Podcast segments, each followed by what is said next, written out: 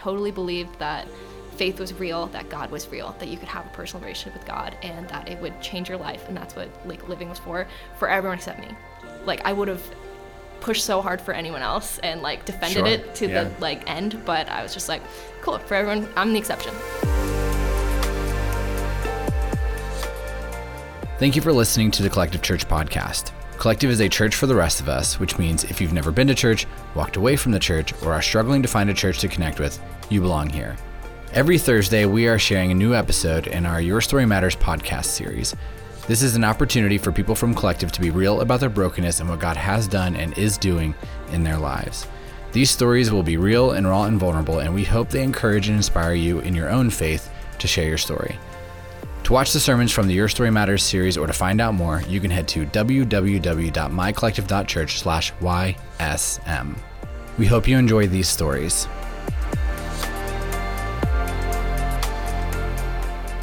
Thank you for listening to the Your Story Matters podcast, a podcast that we've been journeying through over the better part of half a year, where people sit down and they share their stories. And they talk about faith and life and the way that they've seen God in the highs and the lows. And we are currently 3/4 of the way through this podcast. And so I'm thankful that you're joining us today, but I do want to encourage you to go back and make sure that you listen to the episodes before this as well, because so much about this podcast isn't just one story, but the power of so many stories together and seeing God work through many people's lives, through many people's trials, show up in these incredible moments in their lives as well.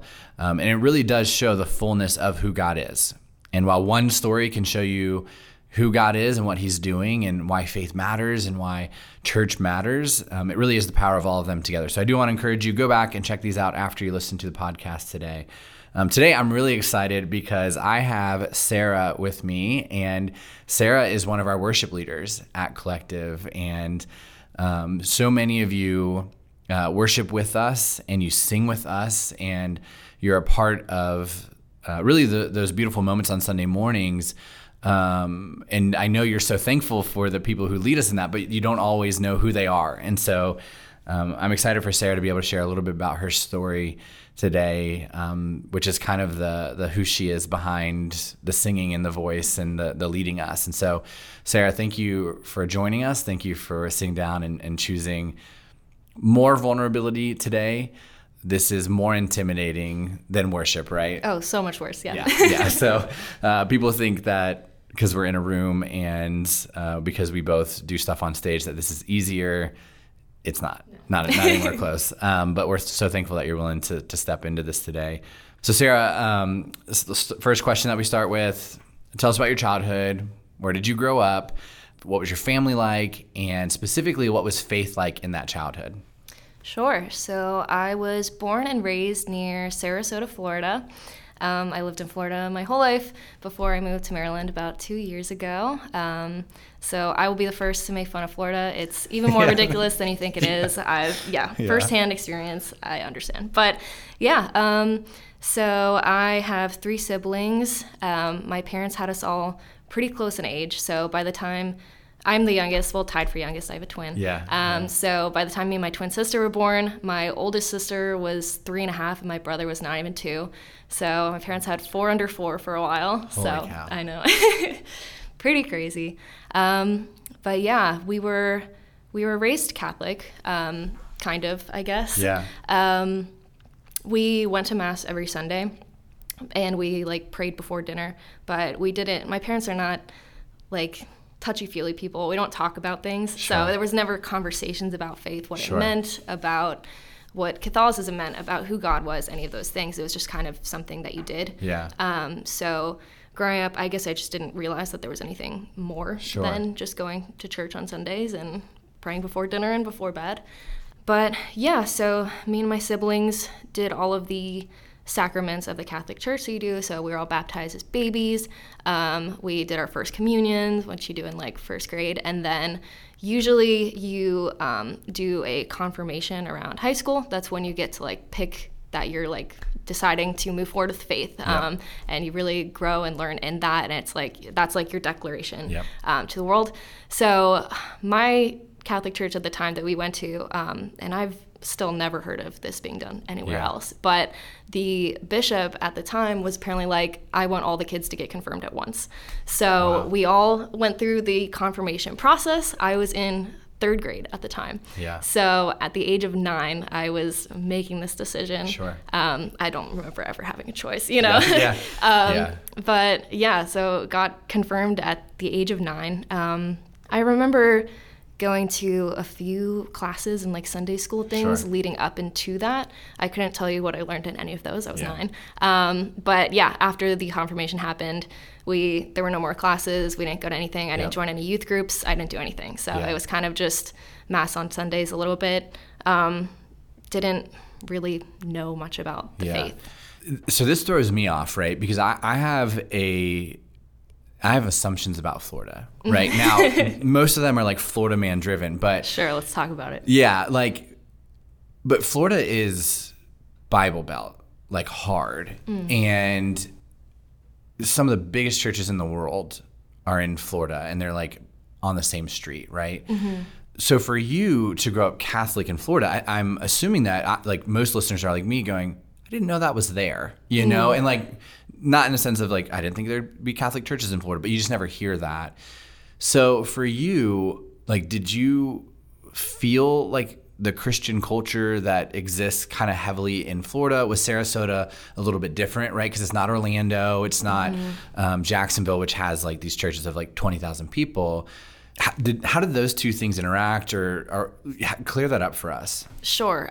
So I didn't feel connected to any bigger sense of Christian faith at all. Maybe it was just where I grew up. Maybe it was the church and the school that I went to. Our Catholic church that we were going to at the time was actually, it was weird. It was like a, like how you guys were at first. We were in the auditorium of a school, portable. Which I've never, we were portable. I've never heard of that for a Catholic church either. I think they were building a building. I don't know. It was weird. I don't remember why. But yeah, it was a whole thing. Okay. But it was actually in the auditorium of the school I was going to at the time. I went to a school that was grades 2 through 12. It wasn't a private school, but it was like you had to like IQ test to get into it, like that sort of thing. It was kind of small. It was kind of like a mini college campus. So I never felt connected to a bigger Christian faith. Yeah. There was a big Jewish population there, and in Sarasota, I think. So I always kind of just assume that everyone I meet is not a Christian, like from that. I think that's a really cool thing that you're sharing with us, because I think sometimes people kind of have this idea about Christianity by osmosis, right? So like, if you grew up in the South, therefore you are around Jesus and you're around churches, and there's good churches and there's bad, you know, all that stuff. So therefore you have a faith, or, you know, even here, like it's not the same as, you know, kind of the Southern places. You know, I lived in Tennessee, and there's 80 churches in between my college and the airport, which was like a 15-minute drive. Like it was nuts, you know, so it's not a everybody goes to church, has faith type thing in Maryland, but we still kind of have that idea sometimes where it's like, Jesus by osmosis, like you're around Jesus people, therefore you're going to receive it. But kind of what you're sharing with us is like, that's garbage, right? Because even in a place that people would assume has a huge Christian culture, that doesn't mean you're around it, you're near it, you're experiencing it, any of those things, which is really interesting. You know, that's definitely not, even in my own assumption of Florida, what I would assume. And so that's a very different, not childhood, but a very different kind of faith start for people who kind of live down in that area. But you mentioned that once you were confirmed, there wasn't anything after that. Right. So I think that was kind of their mentality behind it. We still went to mass on Sunday, most Sundays, but it never really felt like that big of a priority either. Yeah. We all played basketball and everything growing up, so there were a lot of tournaments on weekends, and we would miss Sunday church a lot. But yeah, so it just, again, felt like something we did. It didn't really feel like a big part of our lives. Yeah, which, you know, there are pieces, we've talked about this together actually, where even though it wasn't something that was super active, it still created some good longings in you, still created some good things, like, you know, so it's not to You know, we have people sit on this podcast who grew up in the Catholic Church. One thing we encourage them is like, hey, don't dismiss all of it. Mm-hmm. You know, dismiss some of it that was like, I don't know why we did this. This felt like obligation rather than personal faith and growth.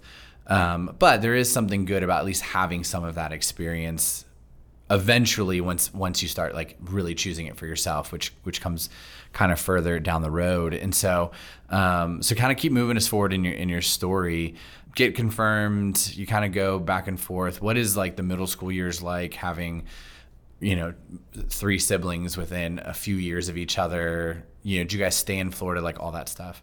Yeah, so we stayed in Florida. My parents were still in the same house we were in, everything. Again, we all went to the same school from second grade to 10th to 12th grade till we graduated. The way my parents kind of handled all of us, I think, is that my 2 older siblings especially they were great, like perfect, made really good grades, did really good things outside of school. So my parents were kind of like, cool, this works. We're all gonna do this, like all the kids. Sure. So, the school that we went to was really hard. It was just known for being a lot of work to prepare you for later life, I guess. So it kept us really busy, and then they put us all through basketball and everything too. I hated that. Yeah. I always felt very different from my siblings and my family, kind of like the black sheep, I guess. I mean, we all make fun of it now. I own it now. It's fine. But growing up, it was hard. I was a lot more emotional. I'm a very emotionally driven person, and no one else in my family really is like that. Okay. So I guess I just struggled a lot in middle and high school, just feeling not understood, feeling like I was just being funneled into all of these things that I didn't want to do. Yeah. I wanted to be more creative. I wanted to do music, all these things. My parents were like, no, you're just going to keep doing, you know? So I kind of just thought that's how life was. Like, you just get through it, you do a bunch of work, you spend time doing things you don't want to do, and then you don't talk to anyone about it. Yeah. And I, being so emotionally driven and all of that, I struggle with that a lot. I always had faith. Like, I'm very grateful that I was raised in that foundation, even though we didn't talk a lot about it, even though I didn't know a lot about it. Like, I'm very grateful that I was raised in a church that I knew that God existed. Yeah. I don't remember ever having doubts about God existing, which I'm really grateful for. I just I didn't know that it could go further. Sure, I didn't know how to use it to help me. Yep. So I just like I didn't know how to grow closer to God, how to get that help through it. I just I feel like I would pray and just cry and be like, God, why are you letting me feel this way? And that was it. Yeah. I started to struggle a lot with depression pretty early on. Start self-harming in middle school, I think, and just kept that going through high school. I just got really withdrawn. I didn't have the tools to, you know, lean into anything, to get any support, find any support in that. And my parents were very strict growing up as well, which, you know, it's hard if they don't communicate why they're strict. Yeah, clarity. So, no clarity. And so I always just felt like I was doing everything wrong, like it was my fault. I had no freedoms. Like in high school, I wasn't allowed to get my driver's license either, so I just felt very limited, very dependent, had no idea how to make any decisions for myself. Sure. Yeah, I struggled a lot with that. Yeah, and it seems pretty isolating too. And you mentioned being emotionally driven, mm-hmm. and you know, one of the hard things about faith is you can have faith and be emotionally driven. You can also be data driven, right? Both things, I think, lead you closer to God if you know they can lead you closer to God. Yes. Right? And so for you growing up in kind of like an analytical house, you know, a rules-based house, but being, you know, a self-proclaimed like emotional person, like mm-hmm. it's hard when you don't know Jesus leans into the emotional side of things. Yes. Right? Like fully. Like that's not debated. Like our heart has to be such a part of our faith. It can't be removed because those things matter. On the same side, there's other people who grew up in families that are like full emotionally driven, and then they don't talk about the details and the data and the science and the you know the facts behind it. And so were you playing music at the time? Like did that start in middle school or high school, or did that come later? So it was always something that I wanted to do, but it was never really something I was able to do. So I ended up buying myself an acoustic guitar, wow. I think in 7th grade, okay. maybe. And I wasn't allowed to take any lessons for it or anything. So I taught myself how to play, but only just in my bedroom, at night when yeah. no one was listening, or if no one was home, that's the only time I would play. Wow. So it was just a very personal thing that I had that I always felt very connected to and wanted to do something more with, but never thought I would ever have that opportunity. Yeah. So. Well, and being a part of the Catholic Church, not probably experiencing worship. Yeah. With a guitar. Oh, yeah. Right? Yeah. So that's weird. So yes. It's funny because you're sharing all this stuff because people see you on stage and they'll go, she's probably been doing this her whole life. And you're definitely not. No, no. This is a journey and a process, and a lot of your story kind of leads to that. Mm-hmm.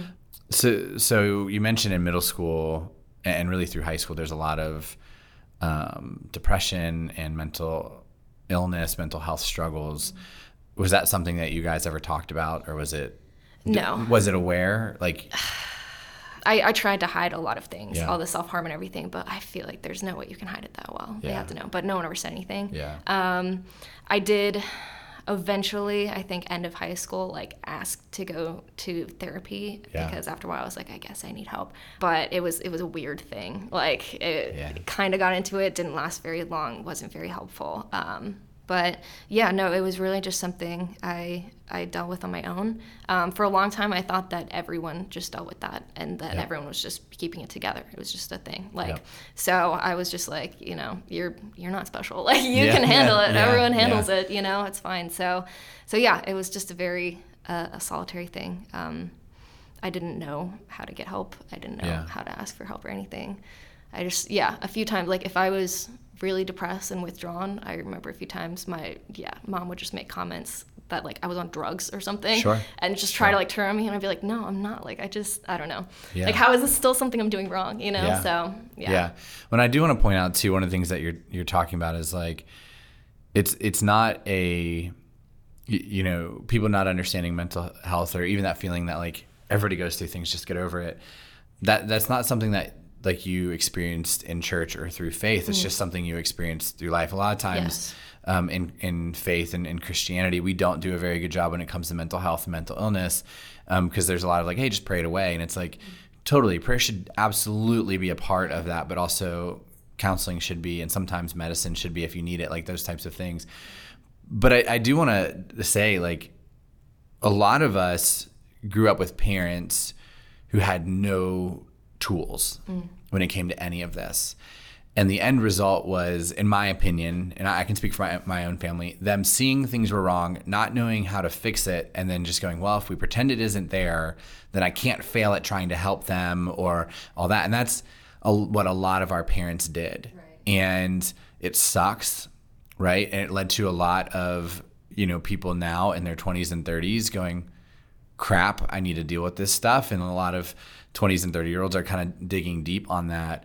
But that's a reason why we have to talk about it, right? The reason why you have to, and we need you to sit on this podcast and share, is because there are other people in their 20s and 30s who were raised similarly, whether it's, by parents who were analytical, or by parents who had faith, or even if it's parents who didn't have faith but didn't have the tools to deal with mental illness.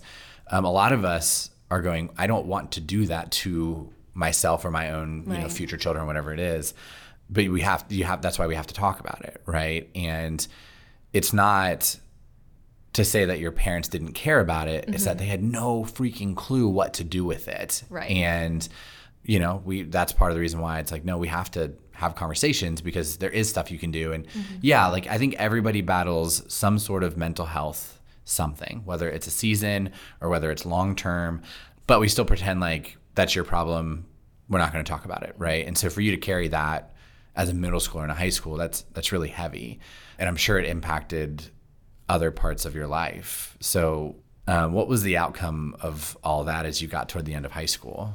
Sure. I think it just left me in a very vulnerable place. I was searching for something bigger than myself, which I didn't know was God at the time. I thought I knew God. Sure. I thought I had faith. But yeah, it just left me vulnerable. I ended up end of high school in a relationship that wasn't good for me. It was It was my senior year, or right before, I think. But it was with someone who was a few years older, so he was actually in college in a different area. So most of it was long distance, and it was very emotionally intense right away. So I felt seen in that way, sure. In a way I never had. I was like, oh, this is what I've been missing. This is great. It very quickly, he, I think, recognized how vulnerable I was and took advantage of that super quickly. It became very manipulative. It became very emotionally abusive. Kind of the classic, started isolating me from my family and friends, making me completely dependent on him for all of my emotions, getting through things, and then would turn it around. There were a lot of threats, a lot of things that I was completely unprepared to deal with growing up. Yeah. So this went on for almost a year. Wow. And I, again, had no one to turn to. I was trying to keep it all secret from my family as well. Again, the whole relationship, everything. I think they knew something was going on. Mm-hmm. I think they really judged me for it. But I didn't know how to ask for help. I didn't know that I should. I thought that it was all my fault, Yeah. It spiraled a lot. It got bad. I felt very out of control. I think it only finally ended because I ended up not going to college where he was going to college, which was the original plan. Yeah. I ended up staying in Florida. So that was another, I had no idea where I wanted to go to college, no idea what I wanted to study, didn't know how to go after what I liked or make decisions for myself. So I felt very lost. All I knew was I wanted to get as far away from Florida as possible. Yeah. So that was my one goal. Yeah. I applied to a bunch of colleges out of state, but I basically needed a full ride to go anywhere out of state. Did not get that. Got a full ride to the University of Florida, my absolute last choice. So ended up going there. I was miserable about it, but God knows better, obviously. Yeah. Yeah. That's exactly where I was supposed to be, of course. Yeah. I then ended up going to college, finally had freedom for the first time.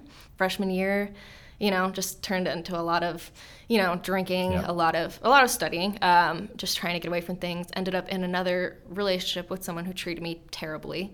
Yeah. Couldn't tell you why. I don't even think I enjoyed this person's presence at all, but I think I just thought that's what I deserved at the time. Yeah. Faith wasn't really a big part of college at first, as with a lot of people. Yeah. I don't know if it even really occurred to me much now that I wasn't going to church with my family to go to church there. Probably halfway through the first semester, I was just struggling, thinking I was doing fine, not doing fine at all, just making all these terrible decisions, going down the same paths of self-destruction that I had before. But my twin sister called me. She was going to college in New Orleans at the time. So we were further apart, but we kept in touch a lot. And she had gotten really involved with the Catholic Center and church at her college. And she was just she went on a retreat. She got really involved with the community. She finally figured out that it was possible to have a relationship with Jesus. Yeah. And she called me and she was like, you have to do this. You have to also experience this. Yeah. And she was using words like Christ. And I was like, this is weird. I was like, this, okay. We've been to church. What are you? Now you're in the weird church world. I don't know about that. Yeah. But she was good. You have to try it. And then she sent me a song to listen to, and I grew up in Catholic Church. Didn't really know anything about worship. We were 10 years behind. The contemporary mass was Chris Tomlin, sung by opera cantors. So that was what I do. Just a double whammy on that one too. I know. Yeah. There's a lot to unpack there. But so then she sent me the song Oceans by Hillsong to listen to. And I had never really heard Christian music like that. And I, loved music, wanted to get into it. And it kind of really opened. I was like, there's a whole other world of faith out there. There are people where it's this is my sister who grew up right alongside of. This is impacting her life so much. There's all this music out there I didn't know existed. There's more to this. Yeah. So I was like, I need, I have nowhere else to go. I need this. So I started going to church at my college. Yeah. The Catholic Church there. Got involved with the Bible study and just started trying really hard to know about faith and get into it. A lot of good things came out of it. I still struggled a lot with finding a personal relationship with Jesus. I now knew it was possible. I didn't know how to do it. I felt with all the people at that church, with my sister, it came so easily to them. They showed up, did all the things, and they were this is amazing. And I showed up and did all the things, and I was like, am I missing something? Sure. And I thought it was me. I thought that there was something about me that just brought out the worst in people that God made a mistake on, and I thought that that was as close as it could get for me. I was in a weird place. I think at the time I totally believed that faith was real, that God was real, that you could have a personal relationship with God and that it would change your life, and that's what like living was for everyone except me. Wow. Like I just thought that that relationship was never something that was going to happen for me. Like I would have pushed so hard for anyone else and like defended it to the like end, but I was just like, cool, for everyone, I'm the exception. That's fine. So yeah, that's kind of how I lived for a while, but it did build me this really great foundation where I knew that there was more, and I knew that I wanted to keep pushing more. Yeah. So that brought me to the summer after my freshman year of college, moved back home, which is always, you know, a little bit of a struggle. It's so hard. Yeah. Yeah. But my sister was home with me. She like found a summer job right away. I was doing things. I like finally found like a job, nannying kids. I that summer started to feel pretty sick. I've always had weird migraines. Yeah. Like my whole life, started getting them in like first grade, where, you know, I just get a lot of weird symptoms with my migraines. Like I don't even get a headache a lot of times. I just get like these stroke-like symptoms. So that's a good time, you know, but it started getting a lot worse.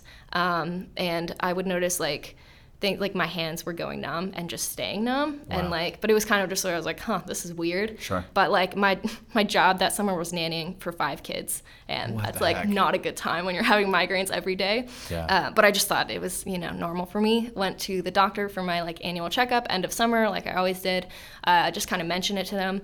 And she was just like, oh, have you ever gotten a CAT scan before? And I was like, nope. And she was like, yeah, you should probably get one. So I was like, okay. So sent me, got a CAT scan. The next day they called me and they're like, you should get an MRI. So I was like, okay. I was leaving for college, I think the next week at this point. Just turned 20. Was really excited to go back to school, was like excited to, you know, keep going in my faith, explore things, and got the MRI. I think moved to college 2 days later. I had gotten a call from the doctor where they're like, hey, we found this like one condition. It's like a malformation. It's not a big deal. And then there's also this like cyst, also not a big deal. So like, you're fine. So I was like, oh, awesome. Okay. Sure. So I moved back up. Like my family moved me into my new apartment and everything. I was excited for the year. Then they left the next day. I was about to start classes. I was getting coffee with a friend and my twin sister calls me and she's like, hey, are you at your apartment? And I was like, no. And she was like, you should go back. And I was like, what? And she's like, you just go back. And I was like, are you here? And she's like, yeah. And they just dropped me off and left. So I was like, what? This is weird. I knew something was wrong. So I go back to my apartment. My mom and sister are sitting there. And they're like, the doctor called us. It's a tumor.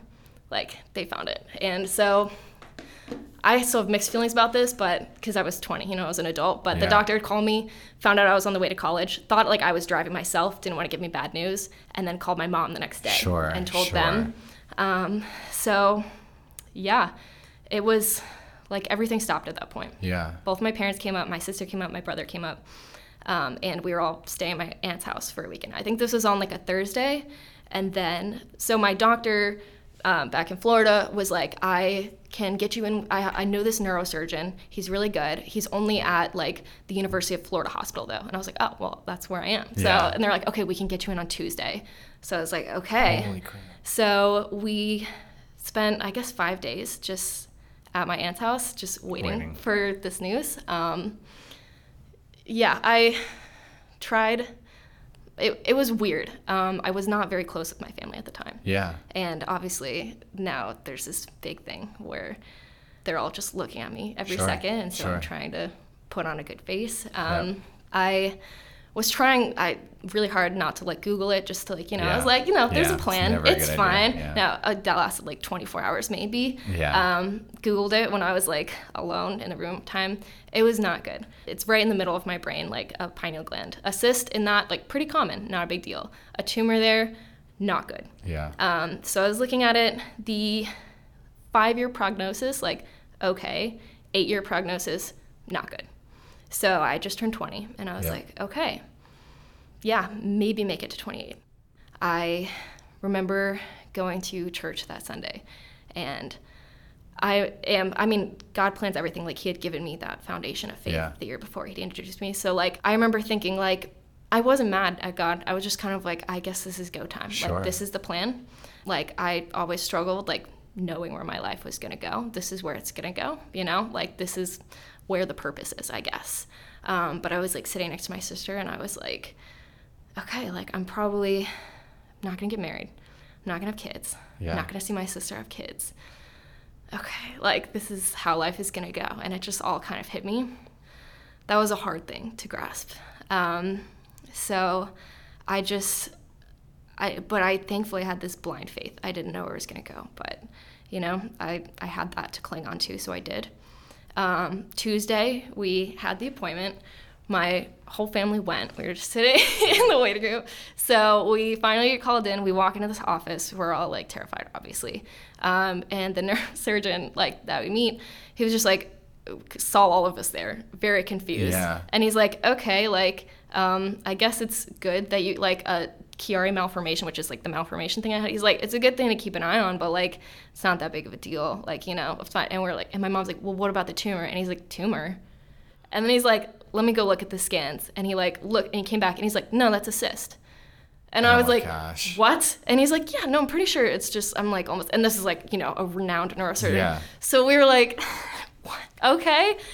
So then it's like, you know, I guess I was saved. I don't know. Yeah.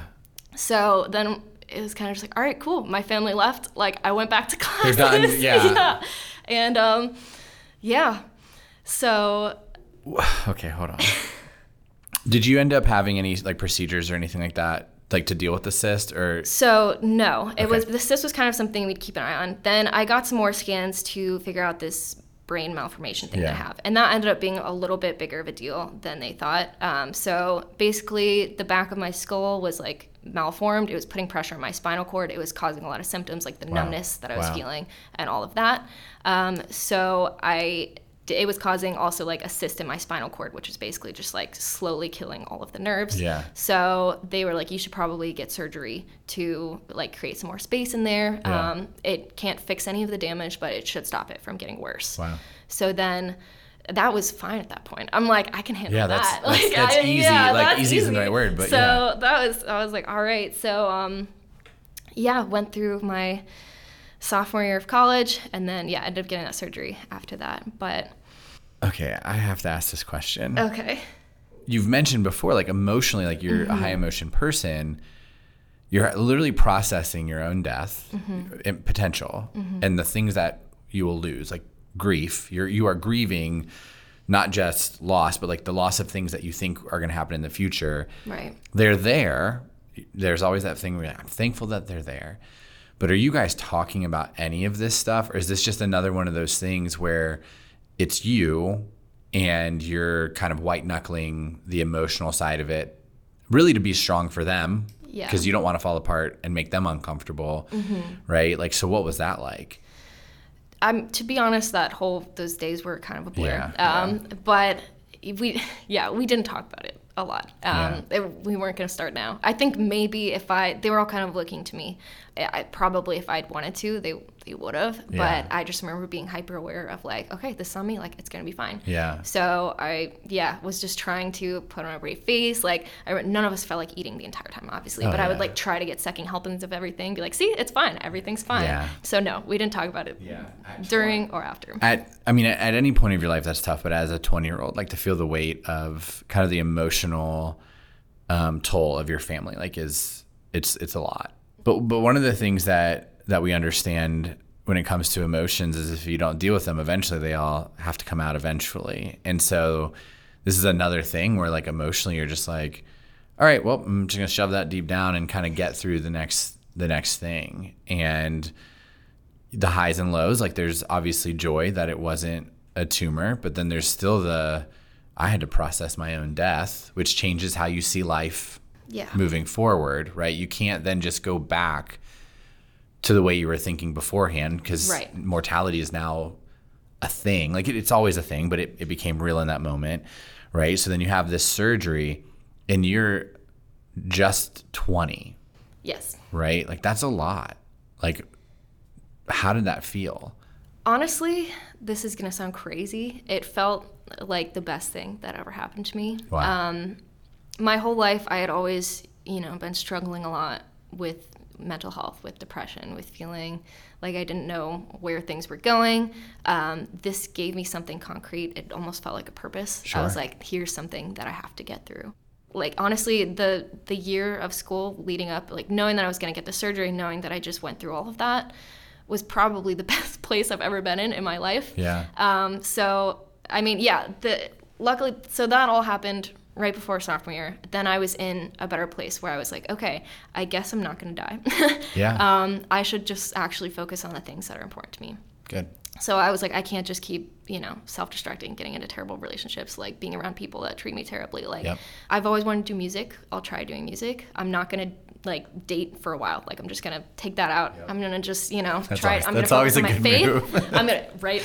Wish I'd done that. Yeah, yeah. But, then a few weeks after that, I saw a sign on campus or something for this music organization at UF. And I was like, I've never played in front of anyone. I'm going to do this. So I showed up to that first meeting. There was an open mic. I played a song at the open mic. I think it was my first time singing into a microphone. Wow. And Ryan sits at my table, and I start talking to him. We become friends. I was like, cool, I'm not dating anyone, so this is great. Again, God knows what he's doing. Yeah. He put me in a good place. I was very strong in my faith. I was trying to grow. I was just taking things as they came. I started getting so many opportunities to play music through that, and then, ended up meeting my husband at a time where I could actually appreciate meeting him and who he was and be ready for that. So. Yeah, so that was, honestly, good year. Yeah. It was a hard year. It didn't feel good at the time. Sure. But it was the best thing for me. So you didn't know you could sing until you were in your 20s? I always liked singing. I didn't know if other people would like me singing. Yeah, that's kind of unbelievable. I mean, it is unreal to me that you're 20, 21, and you're like, I'm going to try to sing this song. And people are like, hey, you're good at this, But I imagine there's a lot of relief with that, right? Because a lot of the things that you were looking for, a lot of the things that your heart really was longing for, and really it's how God created you, right? So a lot of the times when we have this longing in our life, sometimes we fill the void, and it's we're filling the God void with things that we shouldn't fill with God. But there's also these feelings in the back of our mind, and burden's not really the right word for it, but it's just there's more, there's something else, I'm created for something different. Yes. And for you, it's, not emotion, it's music, mm-hmm. right? And so there you are in your mid-20s after all these terrible things, and you're finally starting to figure out this thing that God really placed on your heart years and years and years ago. Mm-hmm. So as that stuff started to progress, what was your faith like then?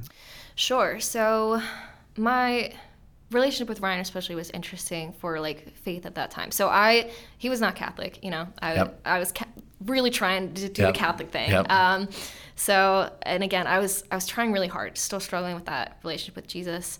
Ryan was playing bass for a church down there. So I would go see him every once in a while, and it was this church, it was a non-denominational. Yep. They were actually, I think, meeting in a middle school when I first. Yeah. Sorry. So I would see that and be like, oh wow, this is so cool. I loved watching him play for churches like that, and I would be like, cool. Maybe I'll do that one day, but who knows?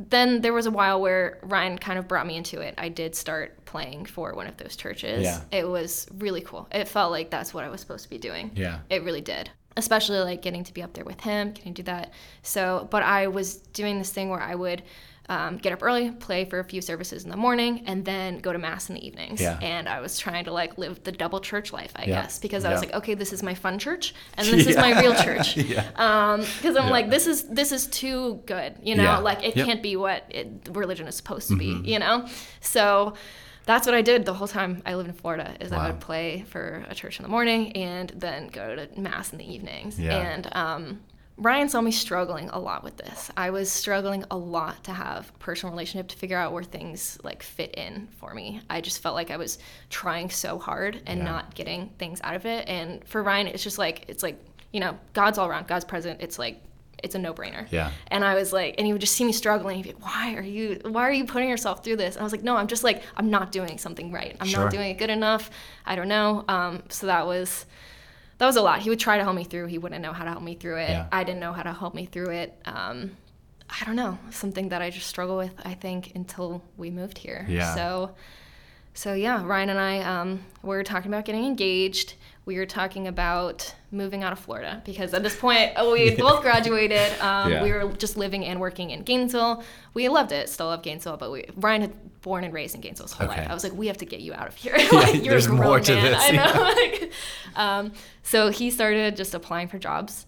Got a job offer out in Hagerstown, Maryland. Yeah. We'd never thought about Maryland at all. Obviously, never heard of Hagerstown. But then he discovered Frederick, and we looked into it, and we're like, well, this could be good. And I don't remember even thinking about it that much, which is weird. Like, we were moving to Maryland. Yeah. I had no job there. I had nothing. Yeah. And I just knew we were going to get engaged soon. But in my, mind, I think I was just like, cool, this is where we're going. So, yeah, he ended up taking the job. We had decided to move to Frederick. We came and visited for, a couple days, fell in love with it. And then in the meantime, we were trying to look up churches because we're we definitely want to play for a church up there. That would be great. Ryan ended up moving, I think, 2 months earlier than me. So I was still finishing my job there. He was starting his job. I was still looking for a place to live. He had found a place, all these things. So we were long distance for a little bit. Yeah. He was trying, we had created this list of churches nearby and he was going to each one and would report back. And so none of them were really seemed like a fit. Yeah. So he would tell me, he'd be maybe this, I don't know. And we, had just been trying a bunch of different ones. Finally, I ended up moving up here. The next church on the list was Collective. We knew nothing about it except a lot of the bands around town had a lot of older people. And there was one picture online with younger people in the band. And we're okay, this could be good. We went on a Sunday and that we just knew. We're okay, this is it. Wow. This is our new place. The music was great. It was a lot more of the, the vibes. We could already tell that there was a great community. Yeah. Something we had struggled with in our church back in Florida that we played for was they had a really great production system, put a lot of money into it. Yeah. All of these things didn't really put any money toward the community. It was always just something that they would do later. Yep. And we kept seeing them shell all of this money into making everything look great and not really making that big of an impact. That was something that we were iffy about. But then we came here. I think the first Sunday that we came, you guys were talking about the grocery store buyout. Yeah. And then there was a new church plant that you immediately gave a $5,000 check to or something, and we could tell it was a much smaller church. Our other church was way bigger in Florida, and you guys were much smaller and already just giving so much away. And we were all right, this is where we need to be. That's cool. So then I think we found Dylan. We're he was on stage and talked to him, and then just got an audition, and then. I think Maggie went into labor that Sunday. Oh my gosh, so yes. John called me, he's like, hey, you want to start now? I was okay. Yeah. So and then it's the best thing ever. Yeah. It's incredible because the first time you sang worship and you said it, we have a really good band and they're super talented, their hearts are in it. Yes. Which is huge. It's not just we have this skill, therefore we play this thing. I think one of the things that I've always admired about our worship at Collective is that the people who lead it feel it. Yes, music is very kind of mathematical in a sense and their structure and all that, but emotionally, the people who play worship, at least at Collective, they're singing the songs that they feel in their own lives, not just singing the songs that are on the chord sheet and stuff like that. And I remember the first time you sang, and it was man, this girl feels this already. I had no idea it was because of everything that you had gone through. In fact, I'm learning most of this right now. And you and I have had conversations about other stuff, but I think that's one of the things people feel when you sing is that you know those feelings, right? When we sing songs like Another in the Fire, it's I know what this feels like. One of the reasons why worship feels the way it does at Collective, and I imagine that's probably one of the reasons why it connected with you guys as well, where it's hey, this is music, but this is feelings. Yes. There's a lot of big feelings in the way we do things here because we have them. Yes. And we need to wrestle with them and feel them.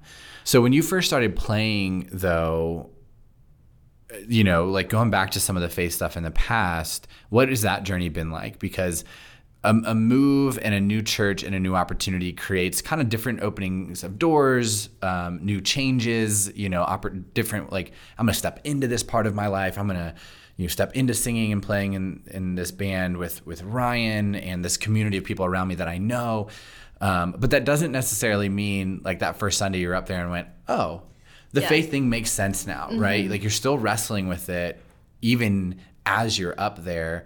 So kind of talk to us through what that process has been like for kind of, it's been about 2 years of from the moment of like, hey, we want to be a part of this. It's kind of hitting those spots in your soul. And, but what has the last 2 years of like your faith journey felt like and been like? So Collective is the place where everything kind of just fell into place for me, but accidentally. I didn't realize it at first. So yeah, I came here, started playing here, felt more fulfilled than I ever have playing anywhere else. The community here is incredible. And I just felt so close to God. Like I felt like how you said about the feelings, like such a gift that God gives us through worship, but 100%. This church like really embraces it. And like, that's, you know, I talked about feeling so out of place with my emotions growing up, but like just having a place where I can just, you know, pour it into the hearts of other people on stage is like such a gift. But yeah, I was still, it felt too good. It felt too easy. Sure. So yeah. You know how that goes. So I was still trying to find a Catholic church up here.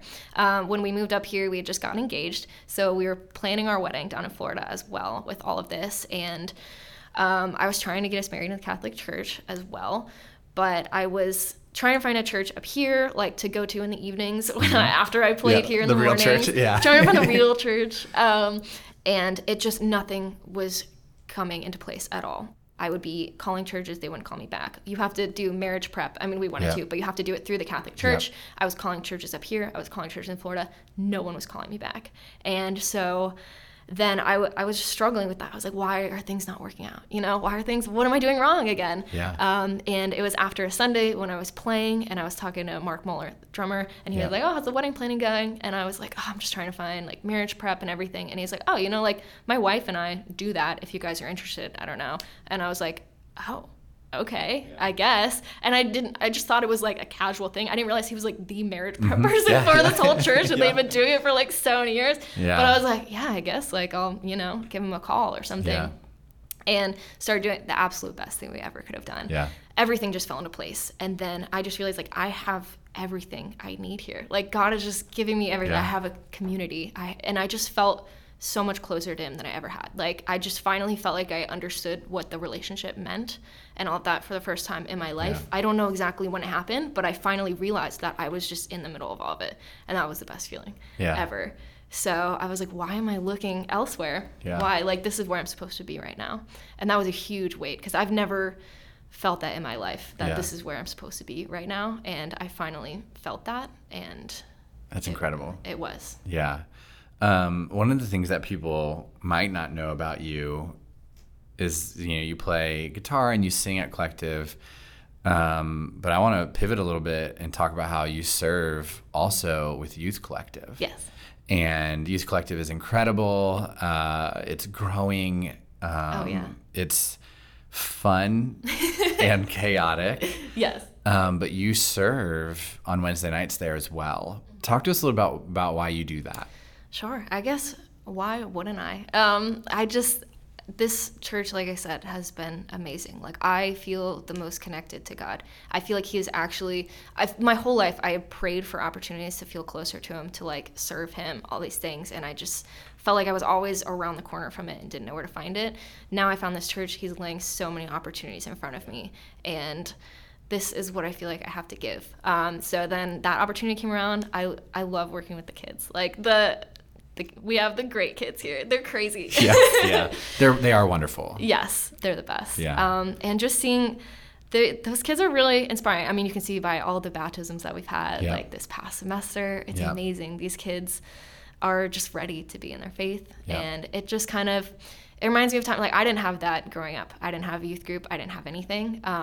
I could have so used Youth Collective when I was a kid. So I just really wanted to give that to them. It would have really helped me to have someone like younger that had been through these things and was just like, hey, it's okay to find Jesus. Like, it's not weird. It's not cool. Like, it's actually really helpful. This is what you're missing. I would have loved that as a kid. I needed that. So I just want to give that to them if I can. Yeah. We know what those kids are going through. And, you know, you share on this podcast, like in middle school is when self-harm started happening. That is a reality. It is not an anomaly. Exactly. You know, and we feel like we are when we're in those places, when we feel that depression, we feel that anxiety, we feel that anger, you know, especially when you're a kid, you go, I'm broken. Mm-hmm. Something's wrong with me. Right. And there is brokenness there, but it's like, I am a bad person because I feel this way. Yes. But one thing that we know now, especially, is that like everybody starts feeling these things very early, and you are giving up more time, more emotion, you know, more vulnerability to make sure, you know, our middle school and high school girls know, hey, that feeling that you are feeling where you feel so freaking alone, like you are not alone. And that's what our students need more than anything, because life is heavy. It's been heavy. Life has always been heavy. It's never not been heavy. But for some reason, we decided for a long time that we weren't going to talk about it. Right. And so here you are giving that time to our students. And it's incredible, because I know what our students are going through, and I know what they've shared with you guys. And so this is just kind of like, I guess, not a warning, but like some enlightenment to the parents that are listening. Like, you know, what Sarah shared in her story, like our students are going through those types of things. Mm-hmm. And a lot of times we pretend like they're not. Mm-hmm. And our middle schoolers feel those things, and our high schoolers feel those things. And you are creating so much space for them to know that they're not alone, which is just incredible, considering, you know, you didn't have that. And for you to step into that, it's not because you had this example of it. It's you saying, I don't know what this looks like, but I'm going to do it anyways. And we feel it, and we see it in the growth and the healing and the faith, really, of these kids who are becoming adults. So let's talk about music for a second. What if you had to pick one song that is your favorite worship song? Let's do this: all-time favorite, but then favorite one that you lead here at Collective, right? Because they might not be the same thing. What would those songs be? It changes all the time. Yeah. It just, I mean, like, we've been given all these songs that speak to us at different moments. I think my favorite part about them is just when you're listening to a song you've heard a million times and then it speaks to you in a different way. Yep. That's so cool to me. My favorite one that we do here, you mentioned Another in the Fire earlier. Yeah. I'm partial to that one. Yeah. It's really, I really like So Will I as well, all the lyrics. Oh, yeah. It's so beautiful. Yeah. I'm very partial to poetry and lyricism like that, so that one just really speaks to me as well. But, yeah. I mean, my favorite song is just anyone that I get the opportunity to lead and to kind of, you know, just let God speak through me. So. Yeah. Music is beautiful just in general. Mm-hmm. And there's like so much psychology behind music. And when you sing with people, like you literally sync up with them. And, you know, it's a physical syncing up. Like your heart will start beating on the same rhythm that other hearts will start beating on. Your bodies start moving the same way their bodies are moving. Like it's incredible. But for me personally, I fell in love with church because of worship first. It was never teaching. It was never anything else. It was going to a church that played good worship and going, I'm feeling something. Yes. Not being allowed to feel stuff as a middle school boy. Exactly. Going, I feel that feeling. And I think that's the thing that with worship that I love the most is like, as you sing songs like So Will I or Another in the Fire or Tremble, and you're, like, you're leading through this moment, you're feeling like the emotions of the other people in the room. You know, worship culture was really hard when we were in the middle school because it was a middle school. Right. Then we went online and it was like, we will no longer have a worship culture. Like people won't sing anymore. But since being in this space and in the building that we're in, it's almost like every week it's getting stronger and stronger and people are singing more and more. And it really is wonderful. And you have a different perspective. I always say, like, when you preach, I see things differently than everybody else, and it's a really beautiful thing. And I wish other people could see it, but they can't. And like the same is true for you guys to lead worship. It's like you see the fronts of people, not the backs of people, and it's kind of unreal. All right, so one of the questions we ask on the podcast is about wisdom. Wisdom is so important. It is a gift that God has given to us, and You know, biblically, we learn that wisdom was there at the beginning of time when God created the world, when God created man and woman in his image. Wisdom was a part of that, right? And so it's one of the reasons why we know that we're loved by God is because the thought and time that went into God creating us. But wisdom also ends up being this gift that he gives us that we can then pass on to other people. And so we ask everybody on the podcast, hey, what's one piece of advice, what one piece of wisdom that you would like to share for people who are going through what you've been through, to help people, to stop them from going through what you've been through, or even just like knowing there are people in seasons right now that feel similar to you where they're going, I don't understand any of these. I know something's out there, but I don't know where I'm at. What piece of advice, what wisdom would you want to share with everybody listening today?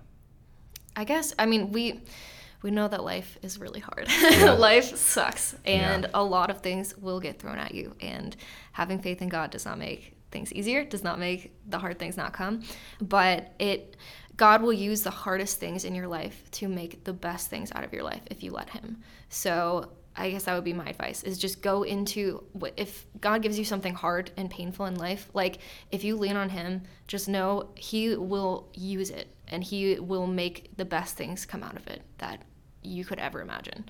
I mean, think of Jesus. He could have, you know, he was sent down to sacrifice himself for us. He could have avoided it, obviously. Yeah. He could have just like kept preaching and done his thing and not gone through any pain, yeah. But he chose to do that because he knows, like, he chose to do it for us, yeah. And we can follow that example and know, like, that's what will bring you closest to God.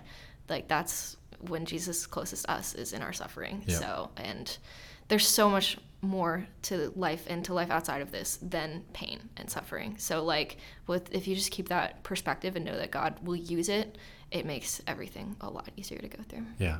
Yeah, that's wonderful. I think your story is truth of that, in that a lot of the hard things that you've been through has helped you be the worship leader that you are and the youth leader that you are. And it's not avoiding the past pain, but saying, okay, I'm gonna praise God through this. And I think that's, you know, I think that's what we feel when you sing. Right. So. And we do.